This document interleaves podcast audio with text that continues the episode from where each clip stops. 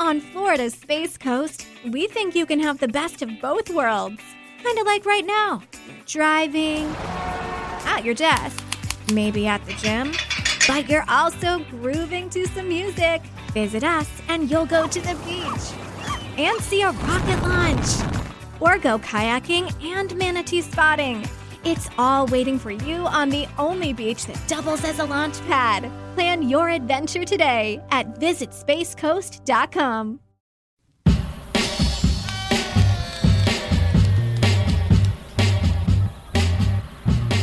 Welcome to Cricket Unfiltered, the News Corp cricket podcast.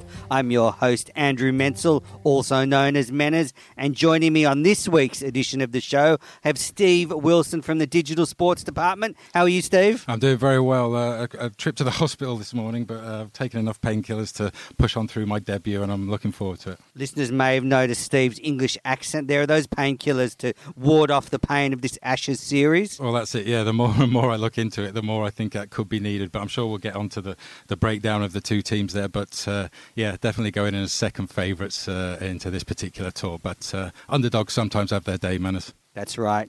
Now, the other panellist joining the show for the first time is News Corp editor and one of my old friends, James McSmith. How are you, Macca? Very well, Manners, and it's a pleasure to be here today, mate. Thanks for having me. You're a former sports writer, so it's great to have you on the show.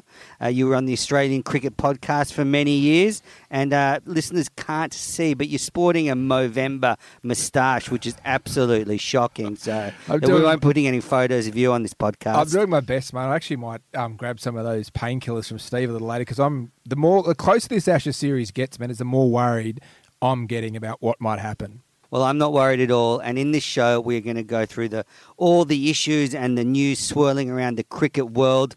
I've got an interview with John Etheridge from The Sun. He gives a Ben Stokes update. We've got a return of the commentary critique segment. We've got the cricket headlines, and I've also got an interview with T20 star Jason Behrendorff.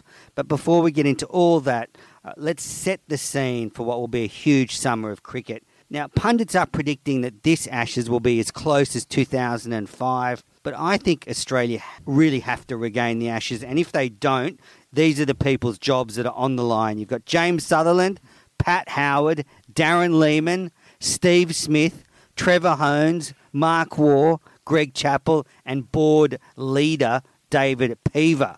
Now, if we're unsuccessful in regaining the Ashes, I'm going to conduct a review of every one of these positions on the podcast. Steve and Macca, will you help me with this review? Well, Maz, I'll speak first, because it seems Steve doesn't think this is going to happen. But if I was those blokes, I'd be starting putting together my CV right now, because I think England are a really good chance of knocking us over on our home soil. That's going to shock a lot of people. Well, Shane Warne, who's now writing for the News Corp stable of newspapers, has said that Australia looks confused. Now, from an English point of view, Steve, do you think we look confused picking keepers that aren't even in the Sheffield Shield? Absolutely, and the main point is that completely unnecessarily so. Australia were going into this series with a massive position of strength. I think the bowling attack is unquestionably stronger. I personally think the batting lineup is stronger, and you've got home conditions. It's all in Australia's favour. And then out of nowhere, the selectors go and inject these variables and this confusion and this unnecessary worry into the arena because of these bizarre choices. I mean, Bancroft for Renshaw, look, I can live with that. You know, I'm a fan of Renshaw. I think he probably had done enough in his test to stay in there, but you can see that as a positive change. But the other two big calls, I mean, Paine coming in when he doesn't keep for Tasmania, that's manna for heaven for England. They can look at that and go, right, they haven't got a wicketkeeper. They're having to scratch around for it. This is our chance to sort of get on top and have a go at him. Macca, what was your reaction to the selection announcement last week? You a big fan of seeing Shaun Marsh back in and Tim Paine called up from first grade cricket? Manners, can I remind you that when Shaun Marsh made his test debut eons ago, in and out of the side a million times since, you predicted Shaun Marsh to score 6,000 test runs a la Michael Edward, Colleen Hussey, didn't you? Maybe. So I think it was 5,000. I know it was 6. So if he scores 1,000 in each test match, innings, or at the Gabba, he'll probably roll into Adelaide as well. You might be right. Oh, mate, I just think, I've got to go with Steve, I think we look unsure of ourselves. And I think that manifests itself when guys, you know, in years gone by, that all the former players would line up to take pot shots at England. Obviously, Warnie would, McGrath would. But now it seems as though these guys are perhaps reading a bit of the writing on the wall or gauging the waters and thinking, you know, England are a big chance here. And Warnie hasn't come out and sledged. He's, you know, played a pretty straight bat, hasn't he? Yeah, and, you know, Darren Lehmann came out recently and said he thinks, you know, he wants all the ex-players to get behind Australia now and stop criticising. But I think when Lehmann does that, it comes across as a bit pathetic. There's nothing worse than seeing the national coach trying to sort of get support from the public. I mean, you should either ignore all that stuff, you know, don't even give it attention. But for Lehmann asking us all to get behind the Aussie camp, it just rubs me up the wrong way. It's just another indication of muddled thinking and confusion and not having maybe like Australian teams in the past have a sort of identity and a process and confidence in themselves. Yeah, like you say, if he thinks these selections are the right selections and he's been in a room and been part of that process, just stick with it and back yourself and then, you know, go and win 5-0, 4-1, whatever, and then tell people to shut up after that. Don't be pleading for people to get on board when you've dropped these bombshells that no one saw coming. Well, man, I think that's a great point that, you know, and you point to these guys, Sutherland, Howard, Lehmann, Smith, Holmes. Performance review coming on this podcast. Yeah. Unofficial performance review. But, you know, these are the guys that are charged with helping this team find its identity. And I don't think we have really found an identity under Lehmann or Smith yet, have we? I think, you know, Michael Clarke's come out today and said to Smith he needs to find an identity himself. He needs to find this team's identity. I think he's on the money there. Yeah, look, I think he is. But with these three selections in detail, I think Cameron Bancroft, he comes in, he's 25 years old. He's played 66 first-class matches and averaging under 40. So despite his form line this season, he's still got a lot to prove. Shaun Marsh, 23 tests over 20 years, averaged 36 with 4 centuries. Again, mediocre stats. And finally, Tim Paine.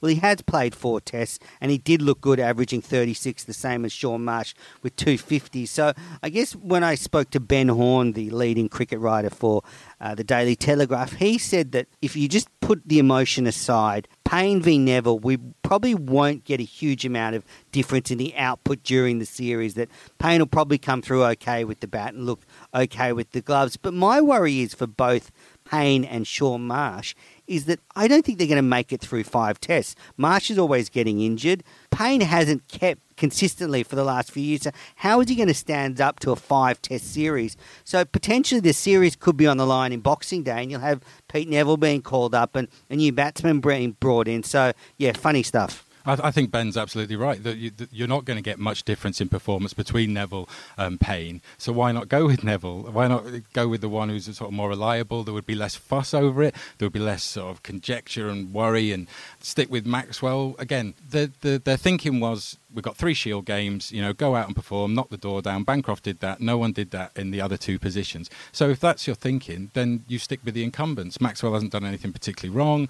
Neville harshly dropped in the first instance, so when Wade does drop off, he's the next person to step in. And if those 2 decisions are made, then all we're talking about is Bancroft for Renshaw, and you can spin that as a, you know, let's get up and at him. Renshaw's done nothing wrong, but a slight drop in form and someone knocking on the door, and, you know, that's the standards we set in Australian cricket. Because you haven't done that, everyone's just having their say and there's confusion. Manage, do you think that is part of this muddled thinking as well? Speaking to you, Steve, that, okay, well, you say, okay. Well, you're not talking to me? I'm talking to both of you. But, you know, like, I guess I'm trying to get the English perspective for once on the show. I know we don't like that, but we'll just do it today. But trying to think, what's this line of thinking between these guys who are sitting down on the panel? And you're saying, okay, well, we don't want to admit that we're wrong. We should have never dropped Peter Neville. We don't want to admit we're wrong. We don't want to go back to that. Then if that's your thinking through all your selections, then why do you go back to Shaun Marsh? I just, this is another one that I have a problem with. It seems like there's no logic. Well, mate, it seems like, you know, when you go to the supermarket and you're there to buy a loaf of bread and some milk, and on the way out there you got M&Ms at half price, and, you know, it's that impulse buying. You don't want them. You're not going to eat them, but you just make up these decisions on the spot, mate. That's what it seems to me. That's quite right. It's like, what's the plan? That's the question. When that team drops, look, that team that's been picked compared to the team that, you know, if the three of us put down our 11 and then put it against that one and said, how confident are you of each of these four teams, or however many teams we come up with, winning at the Gabba, we'd all say pretty confident with all four of them. But it's just this unnecessary sort of chopping and changing and contradicting themselves. Our history count and experience counts. No, we want the young kids to do it. But it leads to frustration in the supporters and listeners and pundits and fans like me that love the Australian cricket team. You want to be able to have some reasoning behind the selections and be able to go, okay, that guy deserves to be there, and that's the best keeper we've got, so he's, you know, he deserves to be there. But I don't think it is at the moment. But let's move on now, because the Gabba test starts this week. It is nicknamed the Gabatoir for a reason. I think Crash Craddock gave it that name originally, didn't he? One of News Corp's finest. So nod to him. So at the Gabba, Australia have played 59 tests. We've won 37 and only ever lost 8 test matches there. The one famous tie test there, 13 draws. The last time England won at the Gabba was way back in 1986. Ian Botham scored 138. And to give you an idea of how long ago it was, Tim Zura was batting 3 for Australia. Greg Fat Cat Ritchie was batting 6. Steve Waugh batted 8 and made a duck in the first innings. So that was the last time Australia lost at the Gabba. It must be very intimidating for the English players to rock up to the Gabba knowing that they have such a bad record there. Absolutely. I mean, just standing out in the middle of it for waiting for that first ball. I mean, we've seen in recent times the horror shows that's happened there. You know, we have to think of Steve Harmison and the luckless Simon Jones. Things go wrong for England at the Gabba. Nasser Hussain sending Australia in on a belter. A cloudless sky, yeah. Well, good memories. Cheering up. Well, that talk of selections got me down, but now...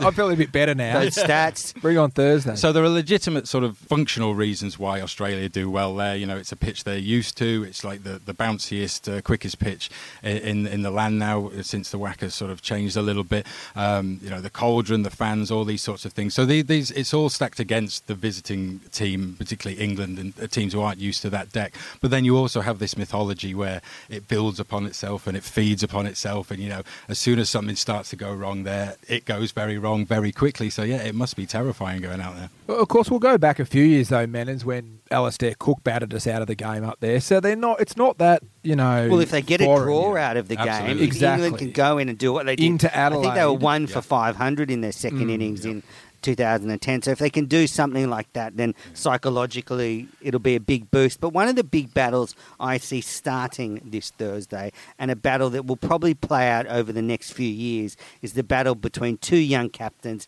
Steve Smith and Joe Root. It's an intriguing battle of two very strong figures, two very talented batsmen, two winners. That's the thing, they're two winners. It's not like Steve Waugh used to play Nasser Hussain. One was a winner, one was a loser. You can pick which one I mean. But in this case, it's two winners going head-to-head. Steve Smith has played 23 tests. He's had 12 wins, 8 losses and 3 draws. So he's really had a checkered start to his captaincy career, Smith, whereas Root, he started pretty well last summer. 7 tests, 5 wins, 2 losses. Obviously lost the famous game to the West Indies, but really both of these captains have so much to prove, and whoever holds the urn aloft really gets a massive boost for their career and psychologically over the other one for the future. Well, the pressure is more on Root coming into this purely because he's... Really? Because if we lose... Sorry, I don't mean pressure as much as... he's a new captain. Well, he can lose the series and it won't affect his standing as a captain. But I mean in terms of winning the series, like he's got less in his arsenal to work with. You know, Steve Smith's got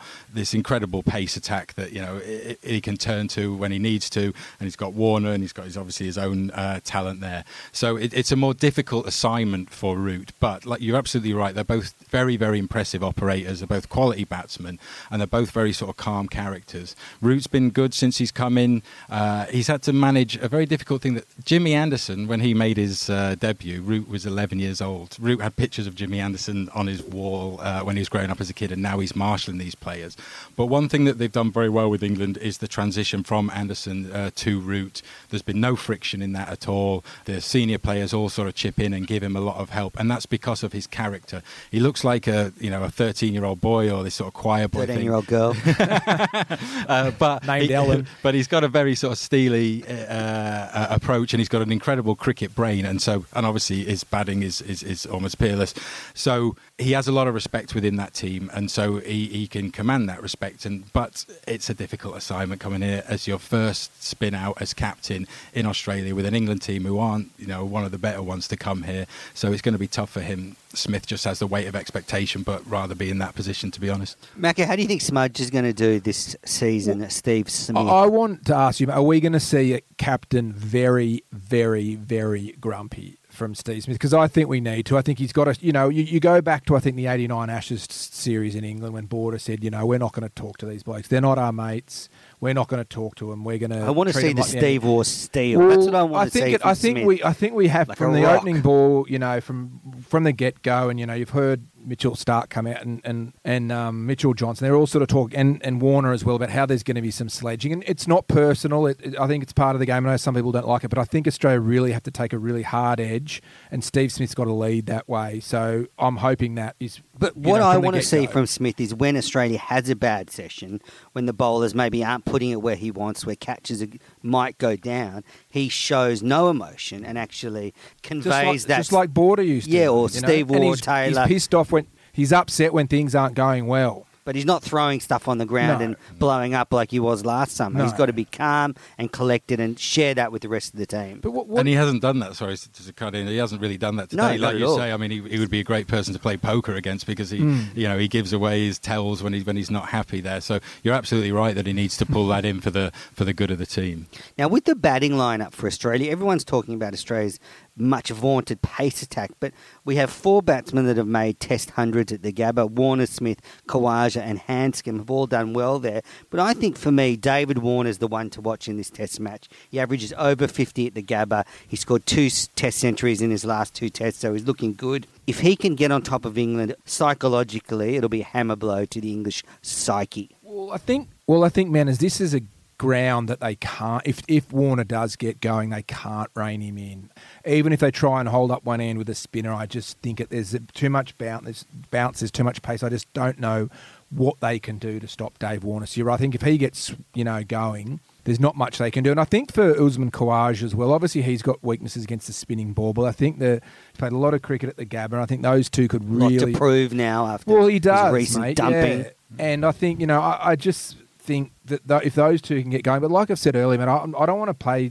Well, I do want to play devil's advocate because I want to get you upset and I want to make Steve feel a bit better. But I just think that this could be a real ambush for England. This game, they could really get us on the hop. Where the Collapso Kings recently, every test match we love a good batting collapse, and I think if they get us here, and like I say, even if they get away with a draw, we head to Adelaide on a conditions that are going to suit England. And imagine we're under pressure, we're 1 or 2 down. Oh, well, it'll be a nightmare. And England hold the Ashes, so you know they're effectively half a game ahead. No, but I think you're absolutely right about Warner. It's not a two-man batting attack for Australia. Like you're talking about, Khawaja's got an average of 60-plus at home. Hanscom's got a test average of 50-something, hasn't he? So it's not like there's absolutely nothing beneath them. But it's not the negative, it's the positive. If Warner actually gets on top of these England bowlers, gets through that first hour where maybe the ball's doing a little bit and it goes flat, if they can punish England and keep Anderson and Broad busy and get them tired, our secondary sort of pace bowlers aren't really all that good, and he can really, really turn the screw. And not only will that help them win the game, the psychological impact of that is immense. And I'm personally thinking David Warner. If David Warner has a good series, this series, Australia win. Man, is there still a bit of bad blood between Warner and Root, given their little dust-up? I'm sure they're not mates. No, and I think I'm hoping that sort of comes out in this series. I mean, I think, you know, we all talk about, you know, we don't want sledging to become personal, but we want these teams not to like each other, you know. And when that comes out in football or something, we like that. So I'm thinking that needs to come out for a good series as well.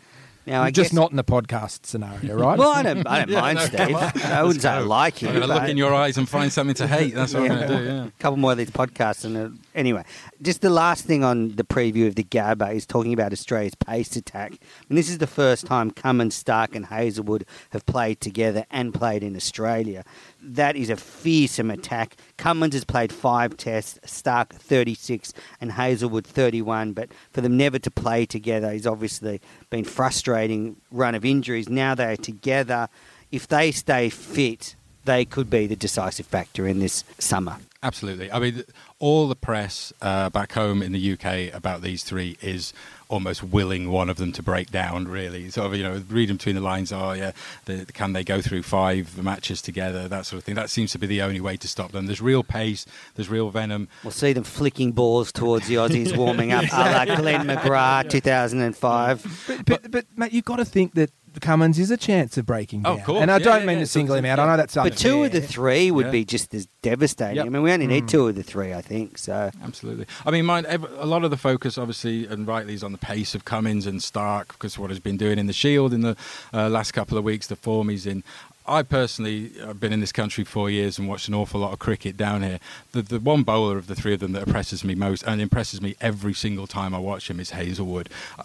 I know he gets a lot of praise and he's a valued member of the team, but I still think he doesn't get the raps that he deserves. He's a fantastic bowler.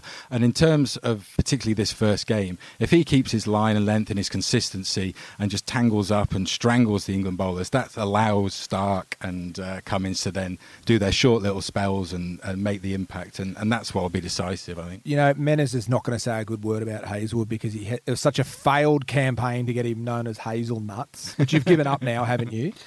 Sort of. I told you from the start. I still like it. I've got to agree. I think Hazlewood, if I'm going to pick someone, I think he's going to get the most wickets of the series. Now, listeners, that was our Gabba preview. And I've got an exciting announcement now that Cricket Unfiltered has its first giveaway. Now, I have with me a pristine copy of the new Ashes video game. This is a PS4 edition, so if you have a PlayStation 4, I want you to enter this competition. How to enter this competition is, in response to Ian Chappell's scathing criticism of Steve Waugh, I want you to write in with your favourite Steve Waugh Ashes moment, and if you were too young for a Steve Waugh Ashes moment, you can give me your favourite ever Ashes moment.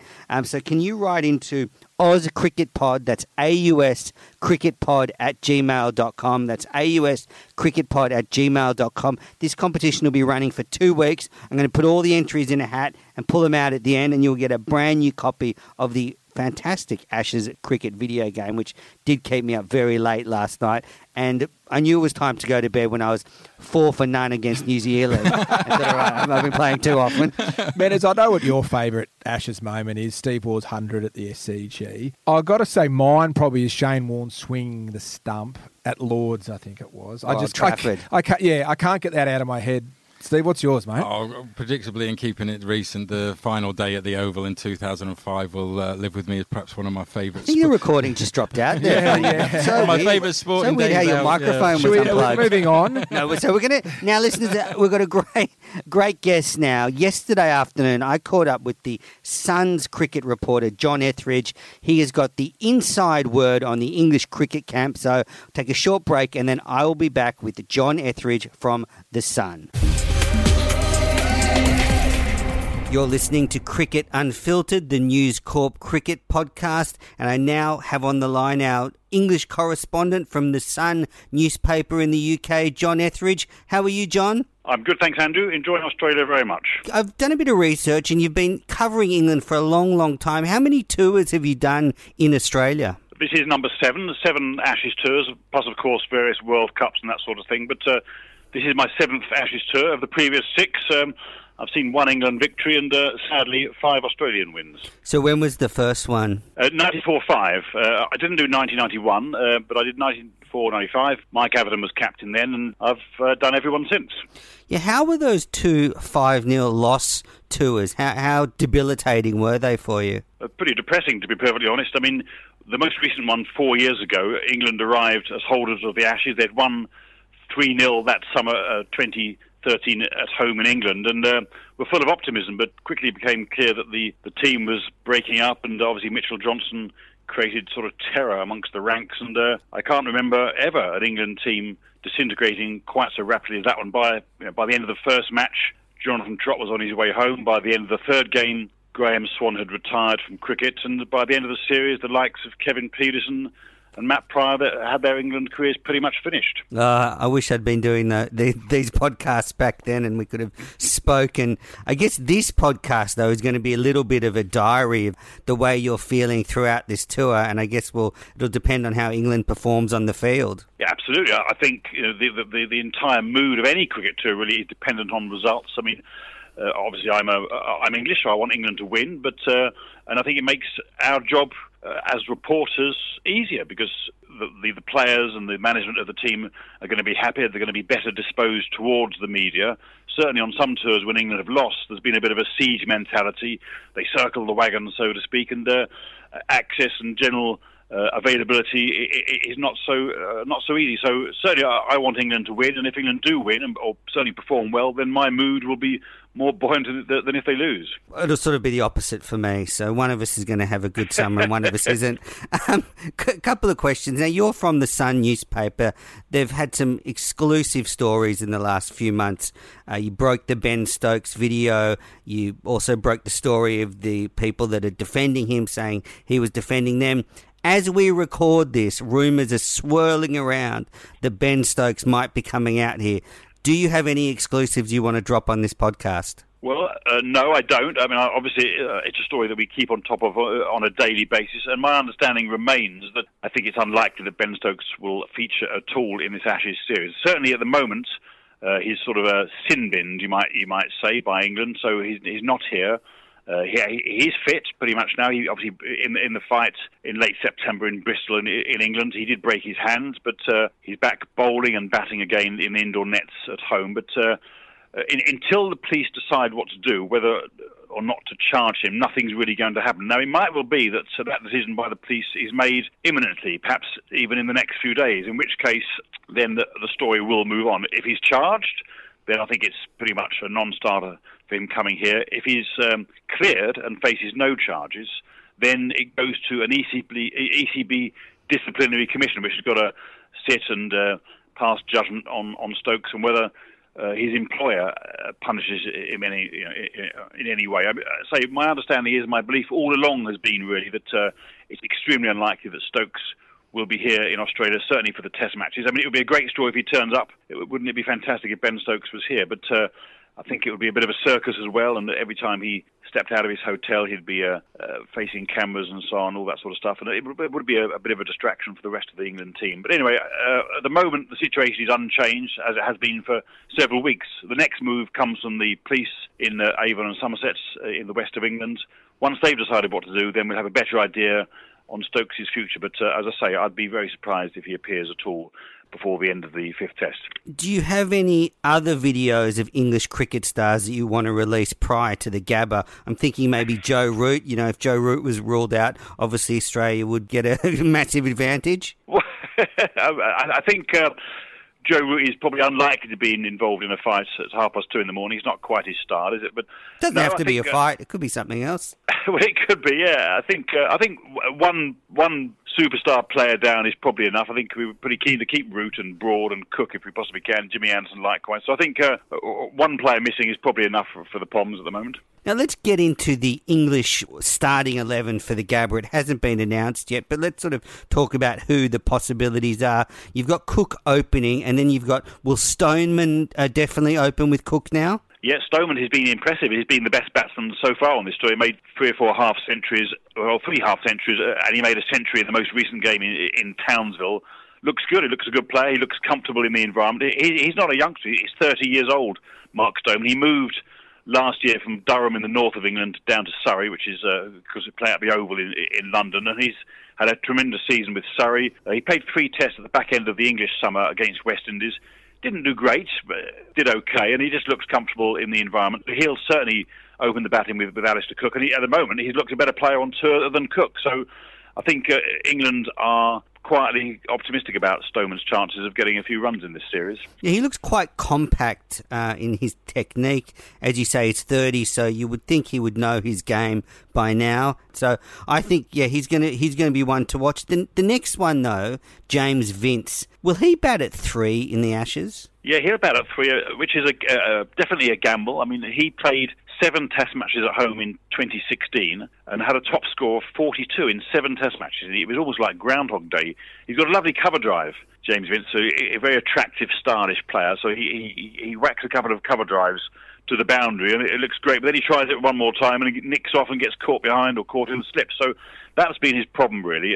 But other people played for England back home in our summer, the likes of Keaton Jennings of Durham, Tom Westley of Essex, and didn't do particularly well. So they've gone back to Vince very much on a hunch, really. They think that the bouncier pitches and the slightly less lateral movement in Australia compared with England will suit him. But it's definitely a gamble. He's looked okay in the warm-up games, but again, he's got a couple of 20s and 30s, and then got out to rather soft shots. So it's definitely a risk, him batting at 3, and no doubt a question mark over his head. Well, he had the experience last summer of playing for the Sydney Thunder, so I guess he's had some experience on the wickets down under. But it's funny you said that about his cover drive, because I thought the same thing last season, that he looked great, but he didn't score many runs. So, you know, he'll need to turn that around in this series. Yeah, I mean, he's a big player. I mean, 3 is obviously a huge position in any team, but with England, with Joe Root coming in at 4, Root's the best player. So the longer that Root is in the pavilion, not having to bat, the more shine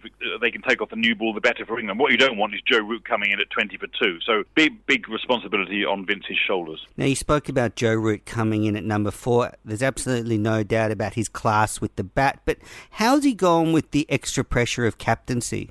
So far, he's done well. I mean, he won 5 out of 7 test matches at home last summer, which is a pretty good start. And he looks comfortable in the job. He does the media stuff pretty well and all that, all the sort of ancillary stuff that comes with being captain of your country. And he's handled it well. And I think, you know, Joe Root's kind of a bit of a choir boy look. He's sort of slightly angelic features, a bit of a baby face, but he's got a streak of steel in him. You know, it would be wrong to underestimate Joe Root. On the field, he's a tough competitor, not frightened to say a few words as well. So he's got a bit of chirp as well. So at the moment, I would say he's shaping up well in the job as captain. It doesn't appear to have affected his batting. I mean, the sort of one disappointment about Joe Root is his conversion rate is poor. He's made 13 Test hundreds, which is great, but about 30 50s. He should really have at least 20 Test match hundreds. He keeps getting out in the 70s and the 80s, and that's a frustration, particularly for him, but also, you know, people who watch him bat. Yeah, definitely. Now, the number 5 will be Johnny Bairstow. How's he looking? Well, I think 5 will be David Milan, actually, the left-hander from Middlesex, who's born in London, but he spent most of his upbringing in South Africa. He played 5 tests at home in the summer, got a couple of fairly scratchy 50s, but actually he made 100 the other day in Townsville, made a couple of 50s as well on this tour. So he's shaping up okay, but he'll bat at 5, I think. Gary Balance was the other option, but Balance hasn't played on tour at all yet, so he'll bat at 5. And Johnny Bairstow, as you say, he'll come in at number 6. Normally he'd be at 7, but obviously Ben Stokes is missing, so Johnny Bairstow will come in and bat at number 6. His keeping has improved a lot.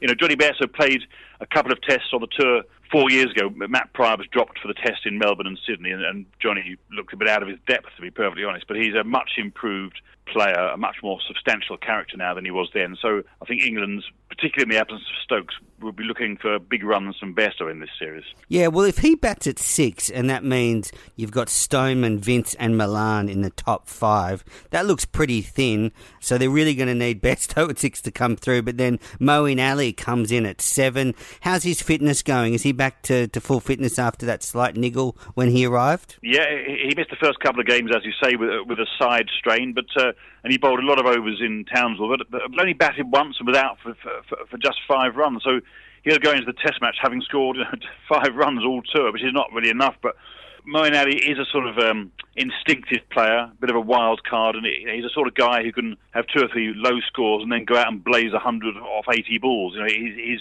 that sort of guy. He doesn't need particularly to have batted, you know, for hours and hours before entering a Test match. So he's a sort of a free spirit, a bit of a wild card. So again, very important player for England.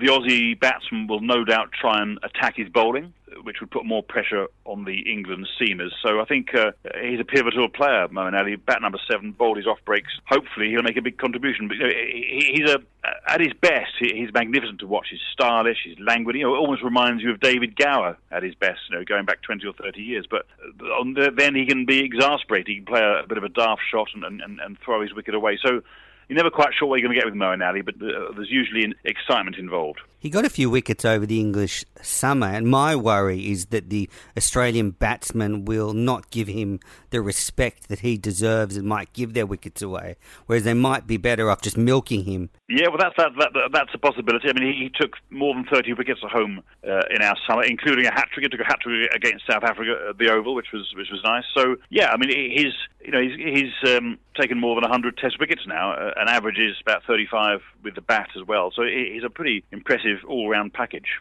Now, the English attack of Anderson, Broad and Wokes seems pretty settled. Who'll be the sort of fourth seamer you think they'll draft in? That's a good point. I think there's only one place really where there's any doubt or debate as to who's going to play.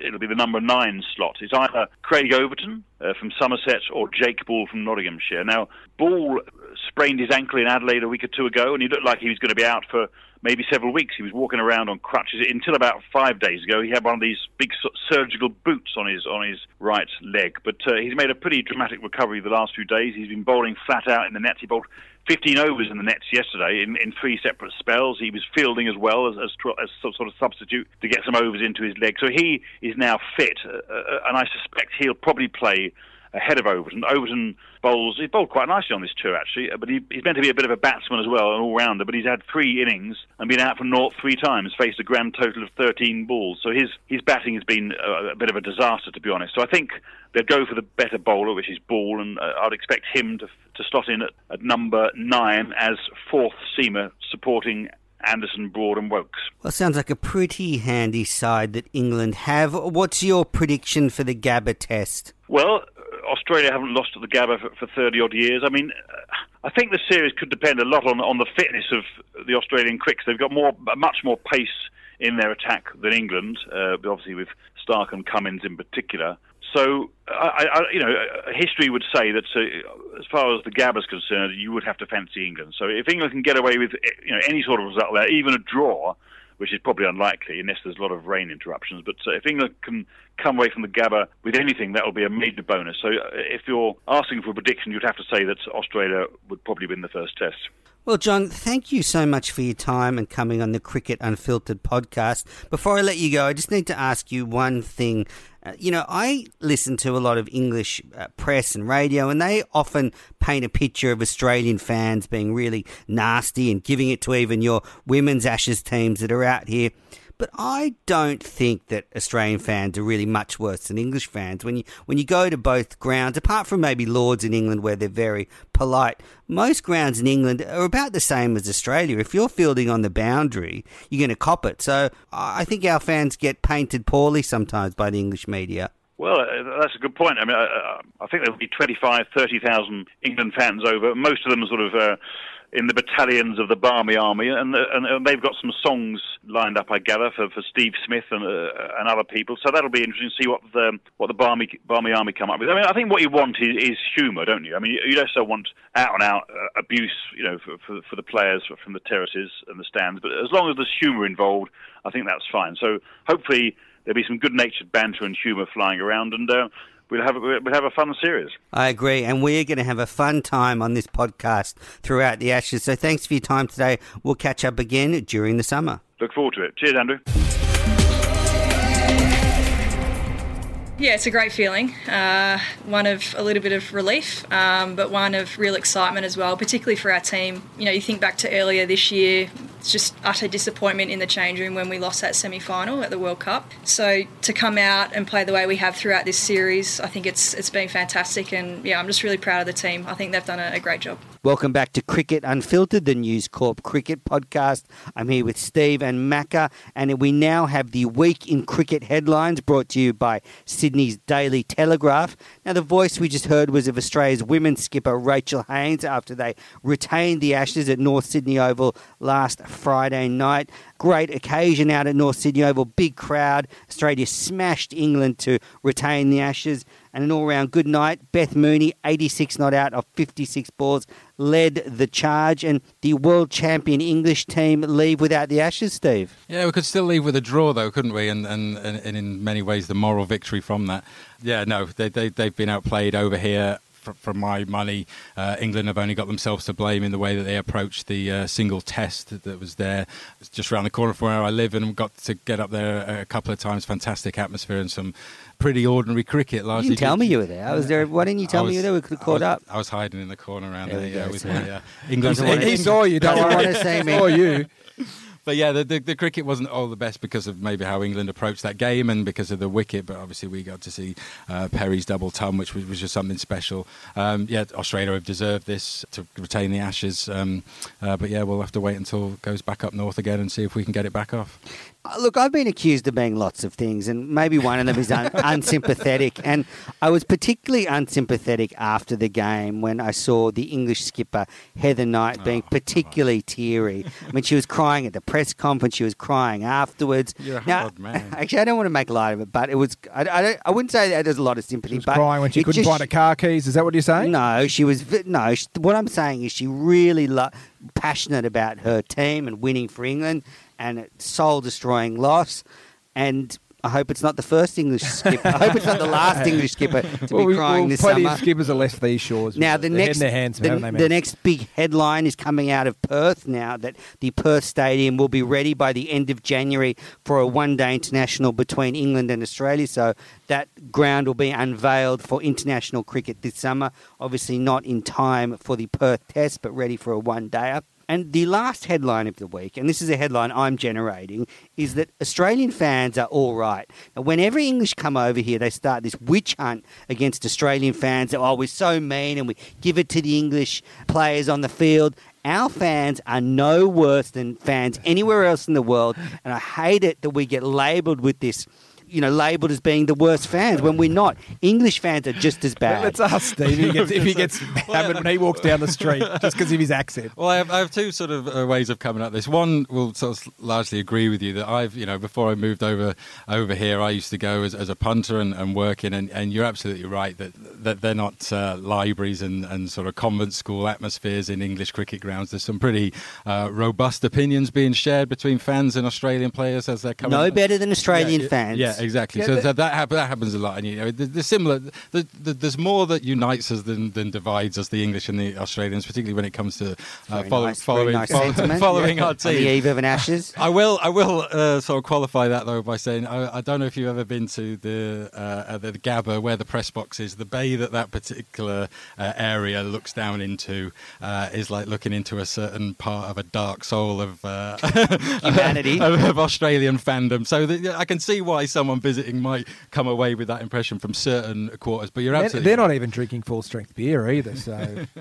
Well, Macca, have you got anything in defence of Australian fans? Because you've been to sport all around the world. There is no way Australian fans are any worse than anywhere else. No, I agree with you 100%. And it's just a media beat-up from the English press corps. It's all part of the theatre. Yeah, it's all part of it, isn't it? But I've heard Kevin... I'm standing up for us. But I've heard Kevin Peterson talk about it and how he said, you know, when he's been out here, he's got... He was the most unlikable character. I know, and he wasn't even... No one likes him in England. Well, he wasn't even English, but, you know, like that he got hammered everywhere he wanted. Everyone wanted to give it to KP. He couldn't even sit down for breakfast in the hotel without someone giving it to him. And I just think it's great that the Ashes are such a part of the culture and everyone wants to join in. It was and his everyone own teammates giving it to him at breakfast. Kevin Pete. All right, so that's the Week in Headlines brought to you by the Daily Telegraph. I'm defending Australian fans. Get out there and support our team and have a good time. But now to one of my favourite segments, and it's making its debut on Cricket Unfiltered, is the commentary critique segment. Now that the coverage of the Ashes is starting, and it's already kicked off, already Channel 9 are on the back foot. They tweeted out a photo of their commentary team for the summer, and basically it was all white men.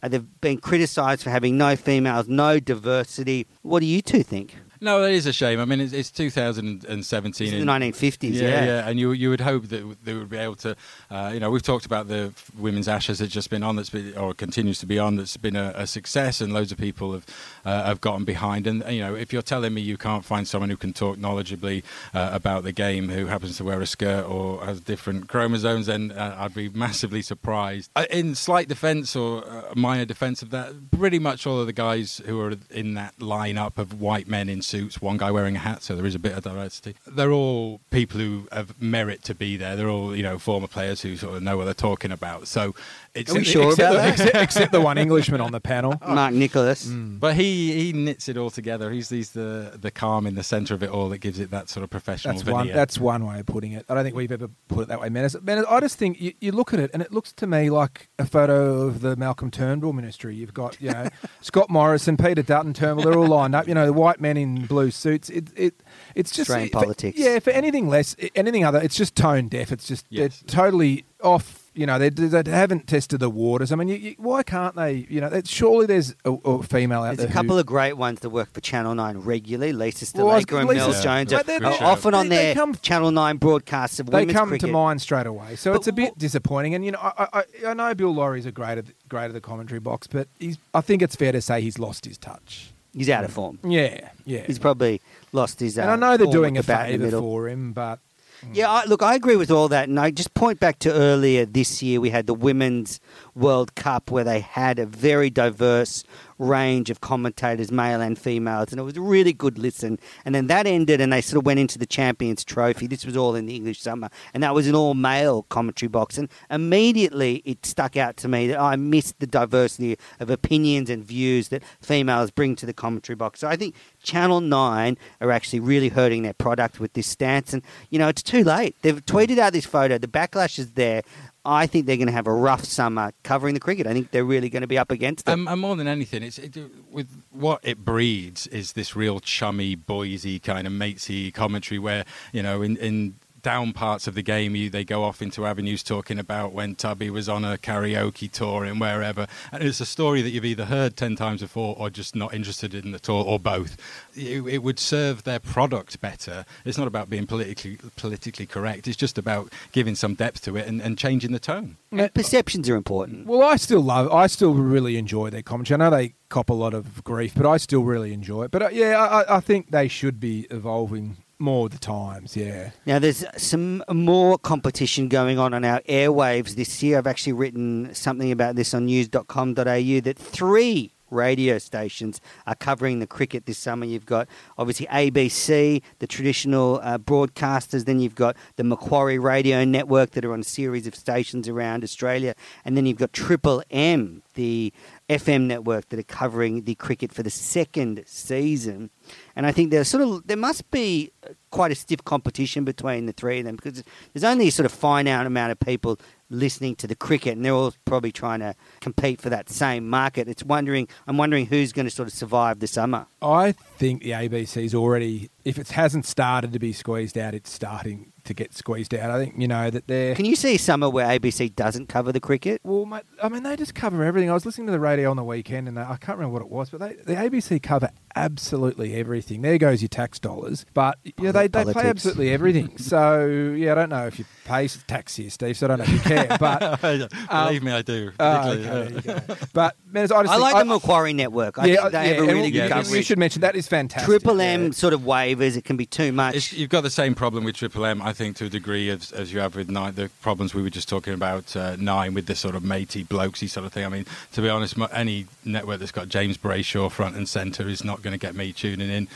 to the dial. But the Macquarie Radio Network, which I have to confess I've not sort of listened to previously, they've got an impressive roster there, and it's definitely worth a listen. I think I'll give Chappell, Fleming, McGrath, Hussey. So this summer, for the commentary critique segment, everyone starts from the beginning. We're going to judge everybody. So I want you to, during the summer, hashtag CC segment on Twitter, if you're on Twitter, and leave your feedback. So hashtag CC segment. And give me your feedback about the radio or the cricket commentary, and it's going to be a regular feature throughout the summer. All right, now I was lucky enough earlier in the week to speak to one of Australia's best T20 fast bowlers, a star for Western Australia. He just took 4 wickets in an international game against India for Australia in a T20 game. He's a great player, Jason Behrendorff, Big Bash star. So I'm going to take a short break, and then I'll be back with Jason Behrendorff. Got him. There it is. So Behrendorff breaks through straight away, pays a little price but bounces back brilliantly.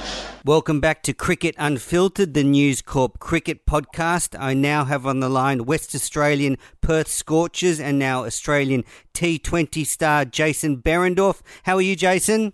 Good, thanks. How are you? Yeah, really good. Thanks for taking the time to talk to me on the podcast. I really appreciate it. First question, you made your debut for Australia in the recent T20 series. How was it pulling on the Aussie cap for the first time?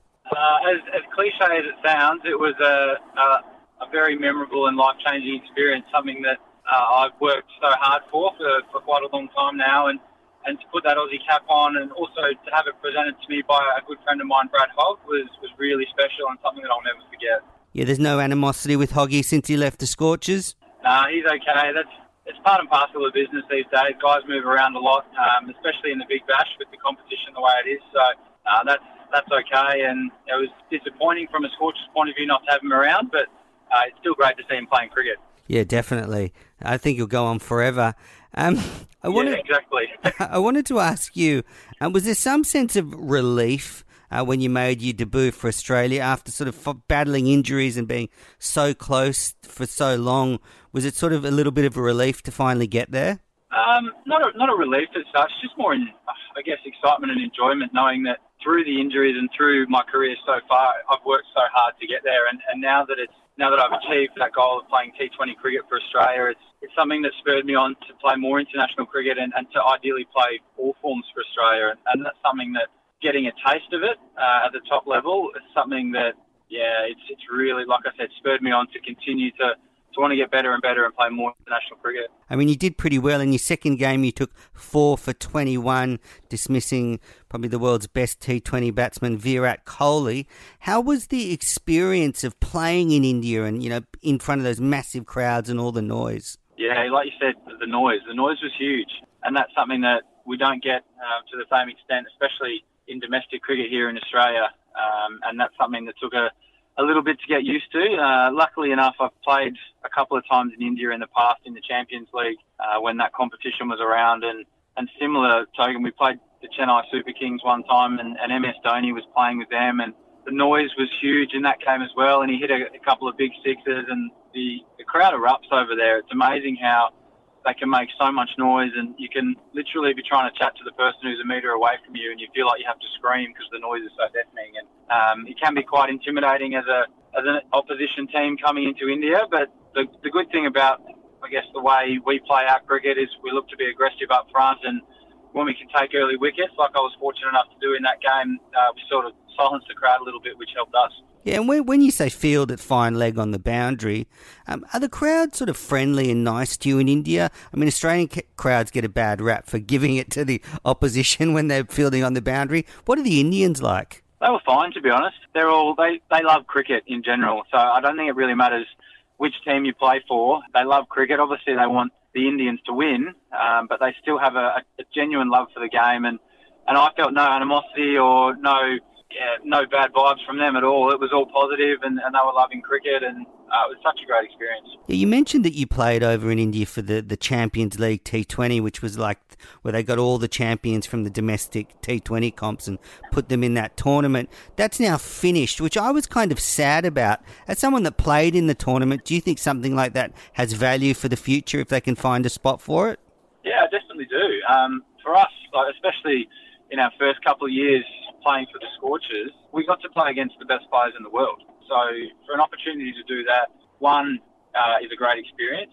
Two, is also a great way to increase your skill set, knowing that playing against guys who have played a lot of international cricket, who are at the top of their game, you've got to make sure that you're on all the time and you've got to execute and nail your variations every time. So that was a really, really positive tournament. Unfortunately, I think the tournament was losing quite a bit of money, so that's why it was quite hard to fund it and keep going. But yeah, if there's something that can potentially come up like that again, I'm all for it. Yeah, I remember Steve Smith when he was very young, played in that tournament for maybe New South Wales even, and that was sort of the first time I think he was thrust on the world stage. And look at him now. Yeah, exactly right. And that's the thing, I think, thinking back, like you said, when they played, I think they might have even won the tournament. So it's something that, it's a great tournament, a great lure, I guess, for players to play, like the IPL in that sense, to play with and against the best players in the world. And that's where guys are going to get better and improve their games. Now, speaking of the IPL, you were the only Australian squad member not to have played in the IPL when you were over there for that T20 series against India. Have you had any sort of inklings that maybe your name's in the mix now after that performance? Yeah, it's one of those things. All you can do is when you get a chance to take that opportunity, and I feel like I've done a good job of that, and hopefully that'll lead to more cricket, and that's all I can do. As the cliche, I guess, is my currency is wickets, and that's the main thing. If I keep taking wickets, then hopefully the selection will take care of itself. Yeah, definitely. Now, Adam Gilchrist said recently that he thinks you're ready for Test cricket. I guess, firstly, you know, you've struggled with stress fractures of the back. How's your fitness? How's your back going? Are you ready for sort of long-form cricket now? Yeah, my body's going well at the moment. It's nice to have a good interrupted run. So I feel like I've had a really good pre-season, as I've said to a few people in the past, this season gone by, and that's held me in good stead for the start of the summer here. So I feel like I'm in a good place, and hopefully I can continue playing some really good cricket, yeah.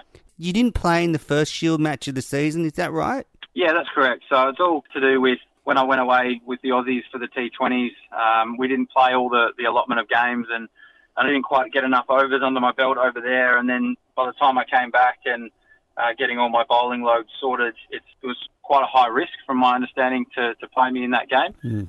So that's why the decision was made to I guess, be monitored for that game and rest up and get ready to play the next one. And so you're right now to play the rest of the Shield games until the Big Bash? Yeah, that's the plan. So it'll be an assessment game by game and see how my body's travelling. But, yeah, I'll be doing everything I can to play as many games as possible, that's for sure.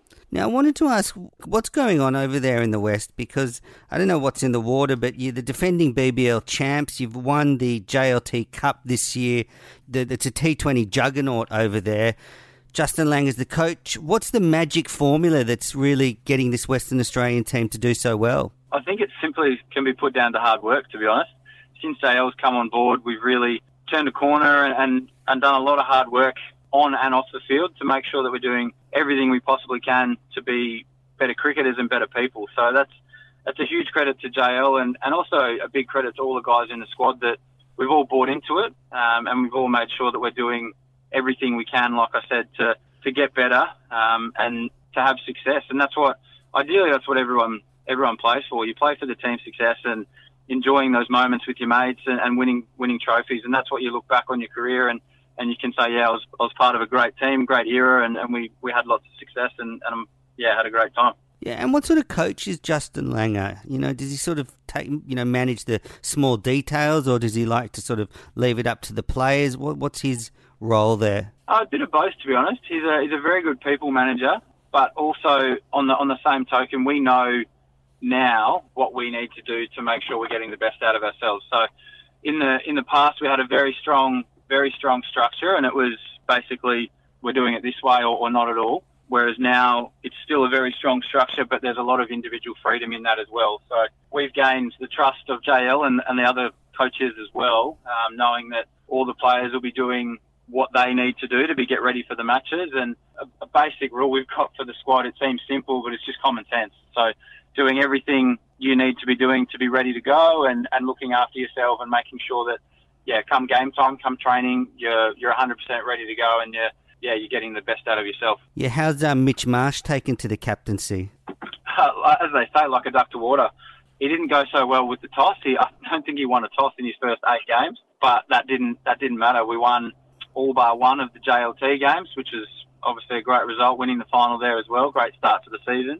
And, yeah, he's a very good leader. He has been without the captaincy title as well. So it's great to see him transition into that role seamlessly and as well for him personally to get a bit of success from the team to start with is always a nice way to get going. And, yeah, it's fantastic to have Mitch go so well for us to start with. How does he go bossing his big brother around? I think deep down he really enjoys it. So, it's one of those things. Shaun's a very good player and someone that is very well respected in the group. And, yeah, it's one of those things that Sauce knows Mitch is the captain and does whatever he needs to do to to help him out, but also, yeah, when Sauce is told what to do, he gets on and does it like anyone else. Yeah, I think it's a brother's nightmare, though. Yeah, exactly. Okay, a couple of quick questions before I let you go. I'm doing a survey of first-class cricketers in this country, and I want to know, do you support the idea of Christmas Day Big Bash cricket? No, I personally don't. I think that, yeah, Christmas Day is a special day that you can spend with your family and really enjoy whatever it is you want to do, and I think we've got enough days in the year to play cricket that, yeah, we don't need to play on Christmas Day. Okay, it's pretty divided so far. What's your Ashes prediction for this summer? Do you have a score in mind for the Aussies? Well, that's being an Aussie, you'd love to say 5-0, wouldn't you? That's what we want to work towards and make sure we're doing everything to win every Test match. So I'll say we'll win the series 5-0. Excellent prediction. You've joined Glenn McGrath there with pretty good company. I think Australia are looking really good, and these injuries to England are setting them back a little bit now. So, yeah, all the quicks are fit and ready to go. So it's going to be a big summer. Who have you got next in the Sheffield Shield? We've actually got South Australia at home next, and then we play Queensland at home, and then the Vicks are our last Shield game away before the Big Bash. So 3 more to go. Well, best of luck for the rest of the Shield before the break, and thanks so much for coming on the podcast. Not a problem. Thanks so much for having me. Welcome back to Cricket Unfiltered, the News Corp cricket podcast. And that's it for this week's show. Macca, enjoy the Gabba test. What's your prediction for the Gabba test? I can't wait, mate. And as I've got to say, I'm not convinced, but I'm hoping for an Australian win. And Steve, thank you so much for coming on the show. What's your prediction? I can't really see anything beyond an Australia victory, but someone once asked, is it cowardly to pray for rain? It is cowardly, but I'm going to be doing it anyway and then hoping that brings a draw. And listeners, every day this podcast will be bringing you a post-play report. I will be talking to one of the reporters at the ground, Pete Layla, Ben Horne, or even John Etheridge from The Sun, so you will be kept well up to date with this podcast. So stay tuned for Cricket Unfiltered. Thanks again for listening to the show, and I'll be back next week. Thanks for having us, man. Cheers, man.